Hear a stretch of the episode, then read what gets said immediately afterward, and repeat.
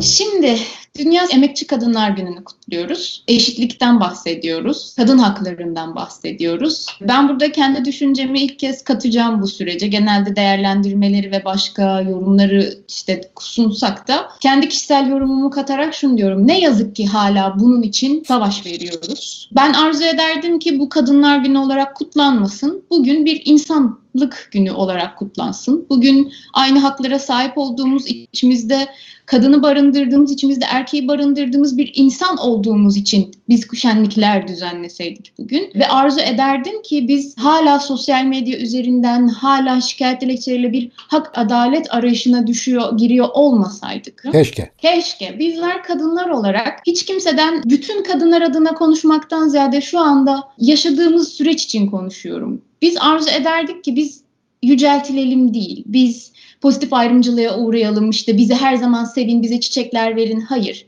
biz sadece haklarımızın eşitlenmesini talep ediyoruz. Önyargılardan ziyade eril bir söylemden ziyade aynı insanlık söylemine girmek istiyoruz. Evet. Hatta ben bunu hocam sizinle de hafta sonu bir yazımda paylaşmıştım. İlk kadının hikayesinden itibaren bugünkü hikayenin aynı cümlelerle, aynı metinlerle sadece isimler değiştirilerek mitolojik ögeler gündelik yaşama indirilerek anlatıldığını görüyoruz. Kadını anlatan söylem hiç değişmedi. Biz bu söylemin değişmesini rica ediyoruz.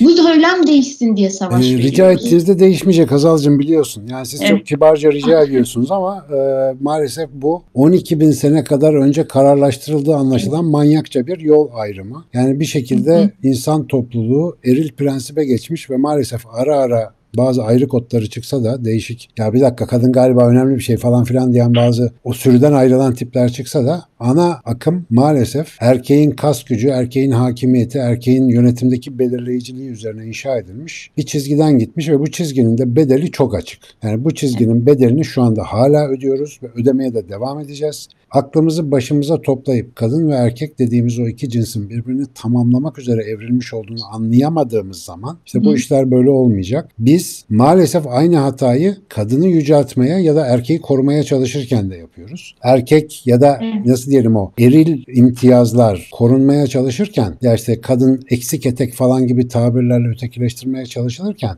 korumaya çalıştığımız şeyin kendimizi bıçaklamakta kullandığımız bir silah olduğunu fark etmiyoruz.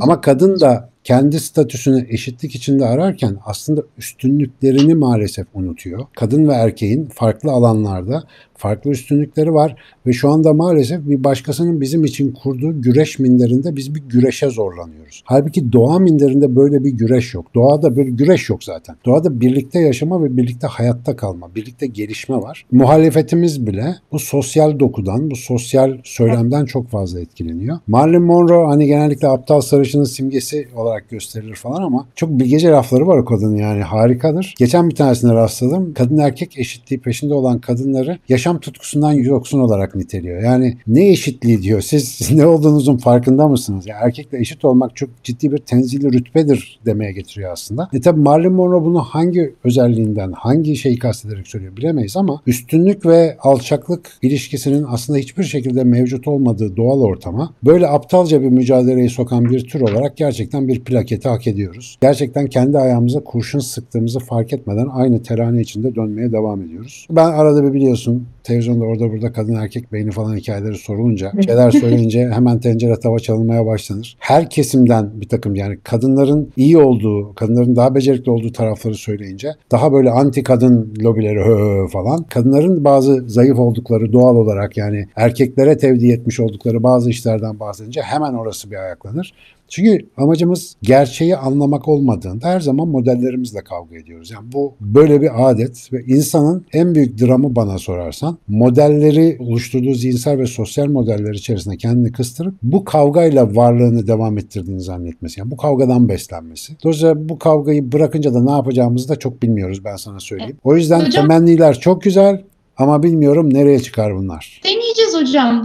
En uygun, en doğru yere çıkana kadar dinleyeceğiz ve bir şey de hatırlatmak isterim. Siz aslında başta vurguladınız ama gözden kaçmasını arzulamadığım için hatırlatmak istiyorum. Biz kadın söylemlerini düzeltelim derken erkeklere de aynı hakları tanımak için. Mesela erkekler ağlamaz diyoruz. Bu da bir eril söylem. Bahsettiğimiz bu eril, ataerkil düşünce. Neden erkekler ağlamaz? Erkekler ağlar. Erkekler de insandır. Aynı hakların özgürleşmesinden bahsederken eril söylemin içindeki erkek haklarının da özgürleşmesinden bahsediyoruz. Bunu belki dikkat çekmek lazım. Bu feminizm hareketi kadını yüceltmek için bir hareket değil bunların. Aynen, tam bundan bahsediyorum. bir sıfır gibi algılıyoruz mesela. Yani evet. Kadının olması gereken hakkına sahip olması erkeğin de haklarına sahip olması anlamına gelir. Ya da tam tersi. Herkesin kendi yerini bilmesi ve tamamlayıcılık prensibini en azından doğadaki haliyle anlayıp burada onu uygulaması bilgeliğini gerektirir ama nerede bilgelik, nerede öyle işler. Biz sadece günümüzün İşte siyasi ortamında var olan fikirleri birbirimize çarpmayı düşünmek ya da tartışmak ya da istişare etmek zannediyoruz. Bu böyle bir şey değil. Maalesef insanın cehaleti zaman geçtikçe artıyor. Mesela şimdi bizim buradaki yorumlarda bile şimdi bir kısım var işte kadınlar eziliyor, dövülüyor, bir şeyler bir şeyler yapıyor. Öbürü de diyor ki feministler öyle yapıyor, böyle yapıyor, bilmem ne yapıyor.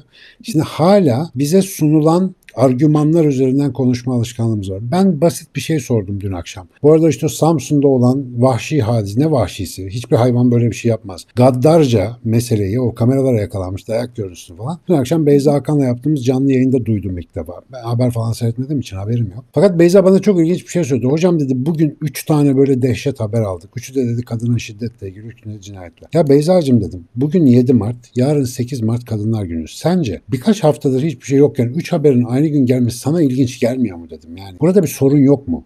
Şimdi biz siyasi pozisyonlarımızı genellikle dezenformasyonla alıyoruz. Ve dezenformasyon ciddi bir sorun. Kadına şiddet tamlamasının ne kadar abes bir tanımlama olduğunu bile fark edemiyoruz. O kadar çok kullandık ki şiddet kelimesi kadınla özdeşleşti, bilmem fark ettiniz mi? Kadına şiddet denen bir tamlamayı telin etmemiz lazım. Şiddet şiddettir. Şiddet gaddarlıktır. Çocuğa da olsa, erkeğe de olsa, kadına da olsa, ağaca da olsa, kediye de olsa şiddet şiddettir. Ama biz kadına şiddet diye bir kategorizasyon yarattığımız zaman şiddeti uygulayanın otomatik adresi erkek, yani erkek şiddeti yaratan ve kadın şiddet uygulanan, buraya dikkatini çekiyorum, sanki uygulanması zorunlu olan bir varlıkmış gibi bir noktaya doğru gidiyor. Dolayısıyla dilimize ihtimam etmezsek, bize verilen jargonları tekrar etmeye devam edersek bunlar çok daha fazla artacak. Haberlerde bu tip vakaları izlediğinizde sokak ortasında hunharca dövdü, ağzını burnunu dağıttı, işte çevreden gelenler bile ayıramadı laflarını bol bol duyuyorsunuz. Kaç tane haberde emniyet güçleri tarafından kıskıvrak yakalandı, en ağır cezaya çarptırıldı, hapishanelerde sürüm sürüm süründü. Bunu duydunuz mu? Bunu duymadığınız sürece o haberleri vermek kadına şiddet dediğiniz şeye benzin dökmek demektir. Bu işi yapan insanlar daha önce yapmış olanların ellerini kollarını sallayarak çıktığını gördüklerinde sizin verdiğiniz habercilik bilinçlenmeye değil, tam aksine gaddarlaşmaya neden olur. Bu kadar basit bir düşünce düzeyini bile tutturamadığımız için o haberlerin veriliş tarzındaki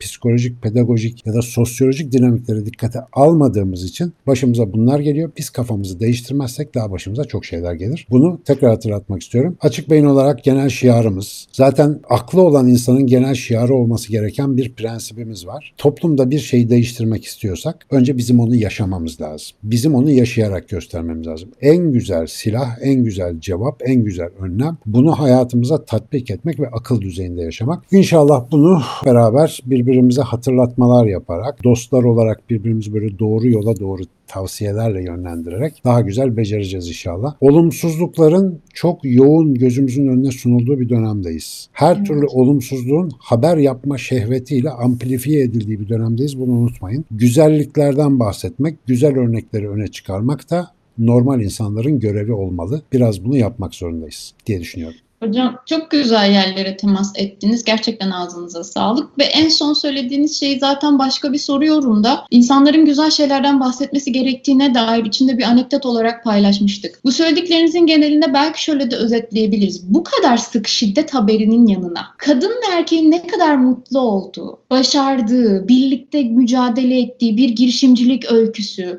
bir hayat öyküsü bu kadar sık bu haberleri verirsek şiddeti teşvik yerine bir şey saklamaktan bahsetmiyoruz. Gelecek eleştiriler için söylüyorum. Bir şey örtbas etmekten değil. Bunlarla eşit seviyede güzel şeyleri de gösterirsek insanlar güzele de imrenirler. Belki devam ederler bu şekilde. Hazal'cığım, beynin prensibi diyoruz ya her zaman. Çöp girerse evet. Çöp çıkar. Başka bir şey yapamazsın. Bütün gün bunları gören insan bir süre sonra dünyanın en ponçik insanı da olsa raydan atar yani. Der ki olan herkes birbirini kesiyor. Ben niye burada oturuyorum? Ben de dalacağım. Hele hele zihinsel stabilitesi, dengesi yerinde olmayan insanların böyle haberleri bahane olarak aldığını çok biliyoruz. Yani psikopatik, sosyopatik karakterde insanların bunları bahane ettiğini iyi biliyoruz. Dolayısıyla bu kadar kalabalık bir toplumda bu durumda habercilik, burada habercilik derken sosyal medyasında R T yapan, repost yapan, her duyduğunu paylaşan herkes bugün haberci. Dolayısıyla biraz aklımızı başımıza toplamamız lazım. Her duyduğumuzu paylaşırsak başımıza da bunlar gelir. Biz valla biliyorsunuz biz güzellikleri paylaşmaktan yanayız. Onları arttırmaktan yanayız. Bana sıklıkla sosyal medyada bunu görmüyorsun, buna tepki göstermiyorsun. Lan ulan zaten bütün hepiniz tepki gösteriyorsunuz da ne oluyor? Ben esas tepkimi onu kale almayarak gösteriyorum. Onun yerine güzel olanı size göstermeye çalışarak yapıyorum. İsteyen buradan gelir, isteyen öbür taraftan. Bu işin doğrusu yanlışı yok. Çeşitlilik iyidir. Hepimiz başka bir şey yapacağız. Ama aklın yolu bir demişler. Biraz düşünür konuşursak bu işler düzelir. İnşallah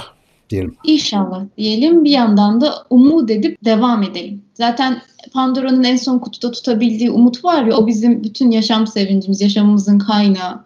Devam edişimiz bu umut, evet. Ve biz de bu umudun peşinden gidelim hocam. Evet, Pınar güzel hatırlatmış. Daha önce demiştim. Enerjiyi nereye koyarsanız orayı büyütürsünüz. Pozitif haberler çoğalırsa onu da büyütürüz dediğiniz gibi demiş. Hatırlatma için teşekkür ederim. Evet, hala aynı şeyi de ısrar ediyorum. Enerjiyi nereye yatırdığımıza dikkat edelim.